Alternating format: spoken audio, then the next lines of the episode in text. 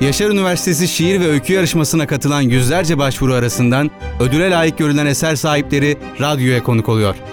Şiir ve Öykü Yarışması seçkisi başlıyor.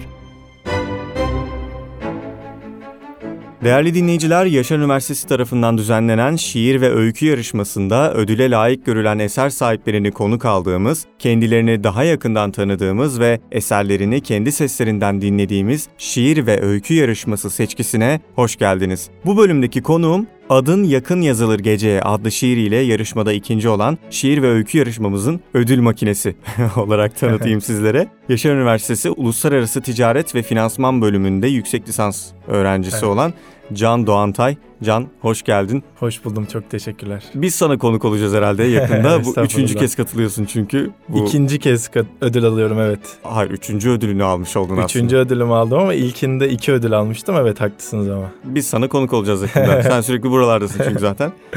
Çok teşekkürler. Şimdi ben bahsettiğimiz gibi Can e, 2021 yılında ilk kez düzenlenen şiir ve öykü yarışmasında hem şiir kategorisinde birincilik almıştın sanırım şiir kategorisinde. Öyküde birincilik, şiirde üçüncülük. Ha, öyküde Aynen. birincilik, Hı hı. şiirde üçüncülük alarak iki kategoride de ödül alan bir isim olmuştu Can. Şimdi bu senede üçüncü kez düzenlenen yarışmamızda şiir kategorisinde ikinci olarak yine programımızın konuğu oldu. Şimdi sana ben şöyle bir soru sorarak başlıyorum. Geçen sene neredeydin? Ya geçen sene bazı problemler vardı hayatımda o yüzden. Bir de şöyle ben son iki senedir falan yazı yazmıyordum açıkçası. Öykü zaten aşırı az yazarım. Ödül aldığım öykü benim yazdığım ilk öyküydü bu arada. 17 yaşında yazmıştım ya da o civarda yazmıştım öyle hatırlıyorum. Öyle mi? Hayatında yazdığın ilk öyküyle Evet, evet. ödül aldın. Harika. Evet, evet. Onun dışında yani şiire de bir süre ara vermiştim. Son iki yıldır pek az yazıyordum. Geçen yıl birkaç denemem oldu ama hepsi taslak, hepsini taslak diyebiliriz. O yüzden son zamanlarda tekrar bir şiire döndüm. Zaten özel olarak ilgilendiğim alan edebiyatta şiir. Son 2-3 yılda 3 tane şiir yazdım diyebilirim. Yani yazdım diyebilirim gerçekten. Onlardan birisi de ödül kazandı ve benim için en manalı olanı ödül kazandı. Bu açıdan da mutluyum. Harika. Peki iki senedir neden ara vermiştin yazmaya?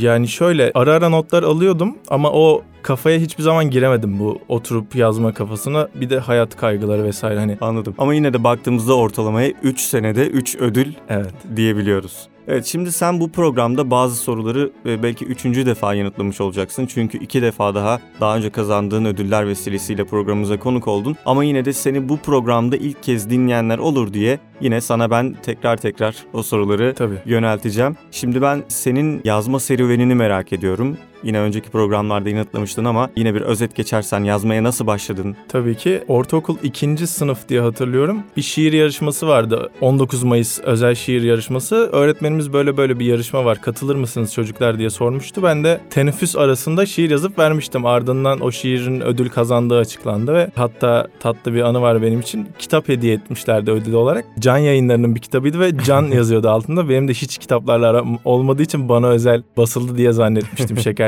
Portakalı kitabını. Ardından uzun bir süre e, hiç ilgim olmadı yine. Lisede, liseye sona yakın bir tarihte, lise 3 diye hatırlıyorum. Bir arkadaşımın doğum günü ve ben de şiir hediye ettim ona. Hediye almayı unutmuştum. Şiir yazdım ve verdim. Sonrasında da devam etti. Ama hep e, lise zamanında hep bir şekilde hayatımda edebiyatın yeri oldu. Son özellikle son iki yılında gerçekten edebiyatla ilgiliydim. Can yayınları anısı hem komik bir anı ve çok Evet, da güzel, evet. eğlenceli. Can yayınlarında çalıştım bir de ben sonrasında. Aa, öyle mi? Evet. Ne E, güzel. Arkadaşına aslında. yazdığın şiir de bir yandan aslında hani hediye almayı unutmuşsun ama aslında belki en güzel hediyelerden birini vermişsin. Evet ha- sanırım hala saklıyor olabilir. İleride çok ünlü olursam bunu herkese göstereceğim falan demişti bir, bir ara. Peki var mı ileride böyle planların, projelerin, şiirlerine ya da öykülerine çok yazmıyorum dedin ama Yani olabilir öykü değil şiir kitabı çıkartmayı düşünüyorum. Hatta adın yakın yazılır geceye olacak muhtemelen adı. Kapağı falan da gözümün önünde ara ara geliyor ama ne zaman olur bilmiyorum tabii. Hı hı. Bir de ilerleyen tarihlerde bir roman yazabilirim. Her Roman. ikisi için de ufak ufak notlar alıyorum. Evet mesela şimdi bambaşka alanlar şiir ve roman. Şimdi sen daha çok şiir yazıyorsun ama bir roman e, çıkarmaktan bahsediyorsun. Şiirle öykü arasındaki hani dengeyi sorarsam sana nasıl bir denge var? Yani Ya hayatında hangisi oluyor. daha fazla yer kaplıyor? Şiir çok daha fazla yer kaplıyor ama ben ne zaman öykü yazmaya başlasam zaten şiire evriliyor bir şekilde. Bir metin çıkartıyorum ortaya sonrasında onu kırpıp kırpıp şiire dönüştürüyorum. Genellikle hep böyle oldu. Roman konusunda da bir 20-30 sayfa kadar yazıp sonrasında bırakıyorum sürekli. Ee, gerçekten müthiş zor bir iş roman yazmak. Çok saygı duyuyorum romancılara. iki yıl önceki programı dinlediğimde sen yine romanından bahsediyordun Hı hı. o programda da. Ama sadece temasıyla ilgili notlar aldığını söylemiştin. Şimdi aradan iki yıl geçti. Şu an ne aşamada roman nasıl gidiyor? Ya şu anda kurgusal anlamda bir şeyler oturdu diyebilirim. Karakterler de var. Ama tabii hani onların bütün hepsini romana oturtmak ve tamamen yazmak sonrasında revizeler vesaire. Yani %20'si %30'u tamamlandı diyebilirim ama karakterler ve kurgusal açıdan. %20, %30 hiç de azımsanacak bir oran değil Hı hı. aslında baktığın zaman. Süper. İleride kitabın çıkarsa Yaşar Üniversitesi Kütüphanesi'ne bağışlar mısın? Bağışlarım tabii. Harika. Bunun da sözünü almış olduk şimdi senden. Peki şu ana kadar yazdıklarını yayınladığın bir platform oldu mu? Yani gönderdiğin yarışmalar falan dışında yayınlamaktan bahsediyorum. Bir blog olabilir ya da bir sosyal medya platformu hesabı olabilir. Şöyle benim blogum var bir tane ama çok çok az şey paylaşıyorum orada. 3-4 tane şiir var sanırım. Öncesinde çok fazla vardı. Sonrasında kaldırdım. Nedenini bilmiyorum. Öyle kaldırdım. Çok az yani son zamanlarda 2020-21 yılında yazdığım şiirlerden 3-5 tane var. Bir de son yazdığım şiir var sanırım. Onun dışında bir dergi çıkartmıştık biz Opus Magnum dergi adında. Sevdiğim arkadaşlarımla. Orada yayınlamıştık. Hatta orada bazı şiirlerim farklı mahlaslarla falan yayınladığım da olmuştu. Tatlı bir ana o da benim için. Birkaç dergide vesaire de yayınlan. Ot dergide falan da yayınlanmıştı bir tane. Yazım şiirim yayınlanmamıştı ama. Öyle ufak tefek dergilerde yayınlandığı da oldu. Harika. Sen gönderiyordun herhalde şiirleri Tabii, değil mi tabii, o dergilere? Peki sizin arkadaşlarınızla çıkardığınız dergi o nasıl oldu? Ee, şöyle bir gün arkadaşlarımla oturuyorduk. Ben dedim ki neden biz dergi çıkartmıyoruz? Adı çok yakın bir arkadaşım var Mustafa Çoban diye. Onunla biz öncesinde lise zamanları şu lise son iki yılında devamlı edebiyatla ilgiliydik ve düşünüyorduk. Hatta derginin adı Eylül olsun e, diye düşünüyorduk. 1 Eylül'de bu fikri öne atmıştık. Sonra iki yıl falan geçti aradan. Üniversite zamanında e, neden çıkartmayalım oldu? Boş vaktimiz çok fazlaydı. Üniversitenin birinci yılında. Ardından toplandık. Grafikçi arkadaşlarım vardı. İşte tiyatro eleştirmeni yazan arkadaşım oldu. E, radyo televizyon okuyan arkadaşım vardı. O film eleştirisi yapmıştı Kefernaum filmine. Böyle böyle bir müzik grubu var. Çakır Keyif'te adı değişti son zamanlar unuttum özür dilerim kendilerinden. Onlarla bir röportaj yaptık. Sevdiğim bir arkadaşım davulcuları o grubun. Öyle öyle gerçekten kötü sanat dergisi çıkarttık ve iyi de sattı yani enteresan biçimde. Bayağı Ee, sattınız ye- dergiyi. Yeraltı, yeraltıydı evet ama güzel gitti. Ee, kafelere falan bırakmaya başladık gelen karla. Alıp sonrasında bastırıp kafelere dağıtmıştık reklam amaçlı. Vay be harika. Ben de onu soracaktım hani basılı bir şey mi çıkardınız yoksa online Tabii, tabii. bir şey online bir Ee, dergi miydi diye ama basmışsınız aynı bayağı. zamanda online olarak da ücretsiz sunduk insanlara. Müthiş bir serüven olmuş sizin için de bu. Senin şiir yazma rutinlerine, serüvenine geri dönmek istiyorum. Şiir yazmaya başlamadan önce yaptığın çeşitli hazırlıklar var mıdır? Bir şiire nasıl başlanır? Nasıl biriktirirsin o şiiri? Şöyle birkaç tane alternatif var bu durumda aslında. Ya notlar alıyorsam yazmaya için oturmaya başladığım zaman o notlardan ilerliyorum ya da o an aklıma bir şey geliyor. Sonrasında devam ettiriyorum ve mutlaka tamamlayamıyorum o şiiri. Yani yazdıktan sonra birkaç gün ya da birkaç hafta ya da bir süre geçmesi gerekiyor. Sonra tekrardan farklı bir gözle bakmaya başlayıp kırpıyorum onu. Öyle söyleyebilirim. Sonrasında oturuyor zaten şiir. Kapı açık yazamam bu arada. Öyle bir garip bir huyum Öyle var. mi? Kapı açıkken yazamıyorum. Bir de yakıt olarak kahve kullanıyorum. Kahve. Evet. Kapıyı kapatıp belki hani odayı böyle biraz loş ışık falan öyle bir Tabii, ambiyans tabii, yaratıyor musun kendine? Evet evet Ee, bir de kulaklıkta müzik oluyor mutlaka. Hı hı. Klasik genelde ama e, arada farklı şeyler de oldu oluyor. Kapı kapalı kahve, kulaklık ben Word o Hı hı. şekilde ilerliyor. Word üzerinden yazıyorsun Evet, evet, dijital yani- olarak.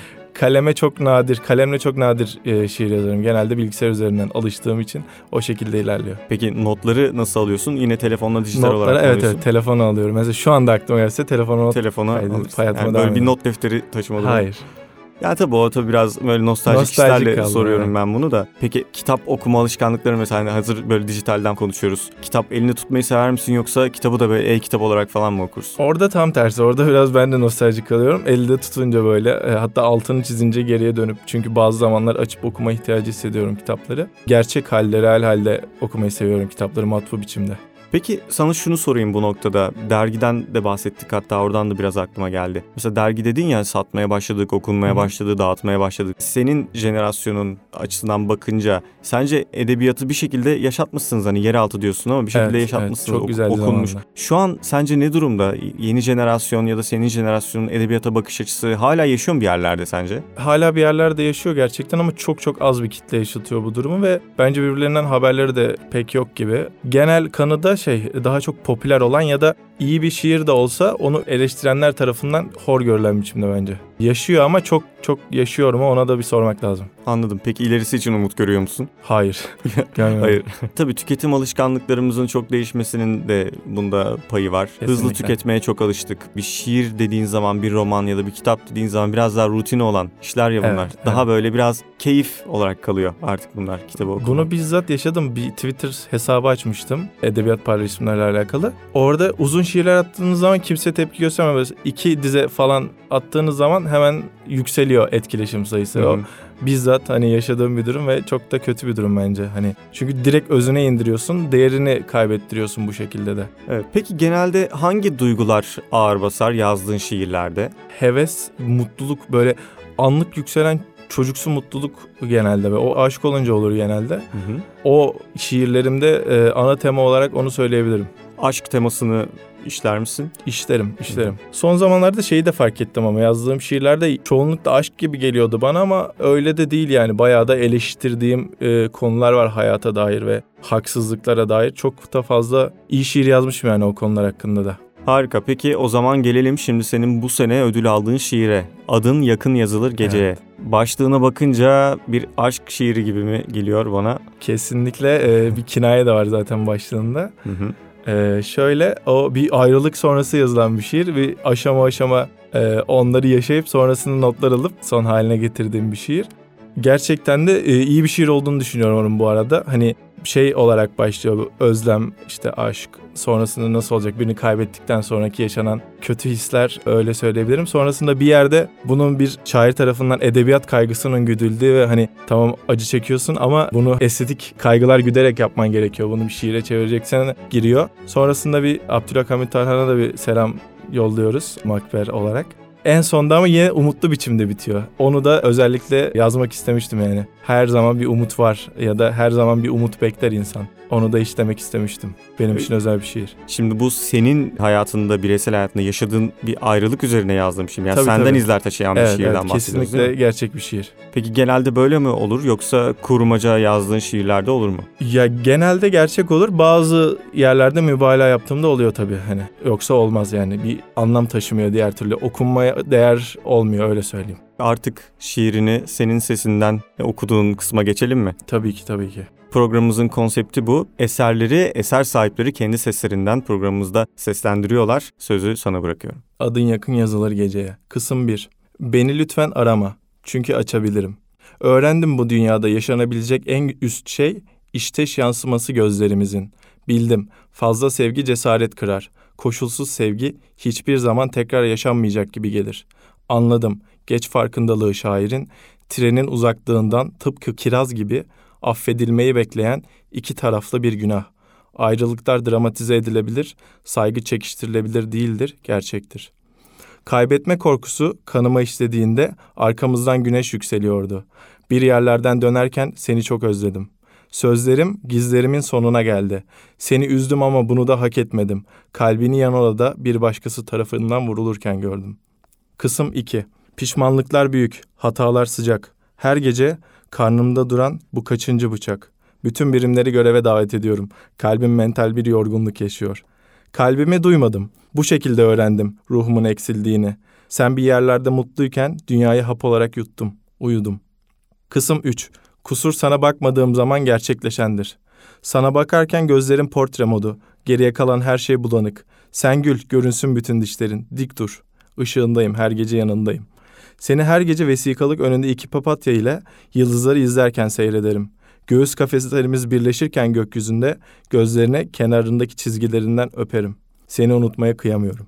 Bilirim ne zaman devirirsin gözlerini, ruhun ortada nadide bir çiçek gibi piyürüpak parıldar. Bacakların sinirliyken, dünya üstündeyken sallanır. Beyaz, sonra gül, sonra da sen gelirsin. Dilinle yanağının kenarını şişirirsin. Kısım 4. Abdülhak Hamit Bey. Bakın bu gördüğünüz 21. asır makberidir. Artık sevdalar ölüm, aşk dört tekerleklidir. Biz sevdamız kıymet bilmemek, koşmak karşılık görmemek, görünce dilim tutulmak, bundan sonra nasıl inanmak ve güvenmek, sevmek ve sevilmek. Fakat onun elleri, makber, tenakuzlar içerisinde mukadderat. Nasıl, beğendiniz mi? Kısım 5, Vernem Nidahen. Anlarım gözlerinden, tam tersi sözlerinden. Bilirim ah, bilirim fakat buna göre hareket edemem. Beni istemiyorsun, giderim, bir daha dönemem. Pişman gözlerinle dön dersen bilemem. Final. Telefonum açık, numaram ezberinde. Ağzına sağlık. Çok Çok, teşekkür teşekkür ederiz. Umarım dinleyenler de kendilerinden bir şeyler bulurlar ve kendi duygularını okuduğun şiirini içten bir şekilde hissederler. Çok teşekkürler tekrar konuk Ben olduğun için de. ederim. Çok sağ ol. sağ ol. Bir keyifli sohbet daha gerçekleştirdik. Can'la seni tekrar tebrik ediyorum. Çok Derecen için ederim. ve edebiyat dolu günlerinin, şiir dolu günlerinin ve bu alanda kazandıklarının da devamının gelmesini yürekten diliyorum. Çok sağ olun. Bu bölümde sonuna geldik. Sonraki bölümlerde diğer kazananlarımızı konuk almaya devam edeceğiz. Aynı zamanda en az bu bölüm kadar keyifli diğer bölümlerimize de Spotify üzerinden şiir ve öykü yarışması seçkisi adıyla aratarak ulaşabilirsiniz. Onları da dinlemenizi tavsiye ederim. Hoşçakalın. Hoşçakalın. Şiir ve öykü yarışması seçkisi sona erdi.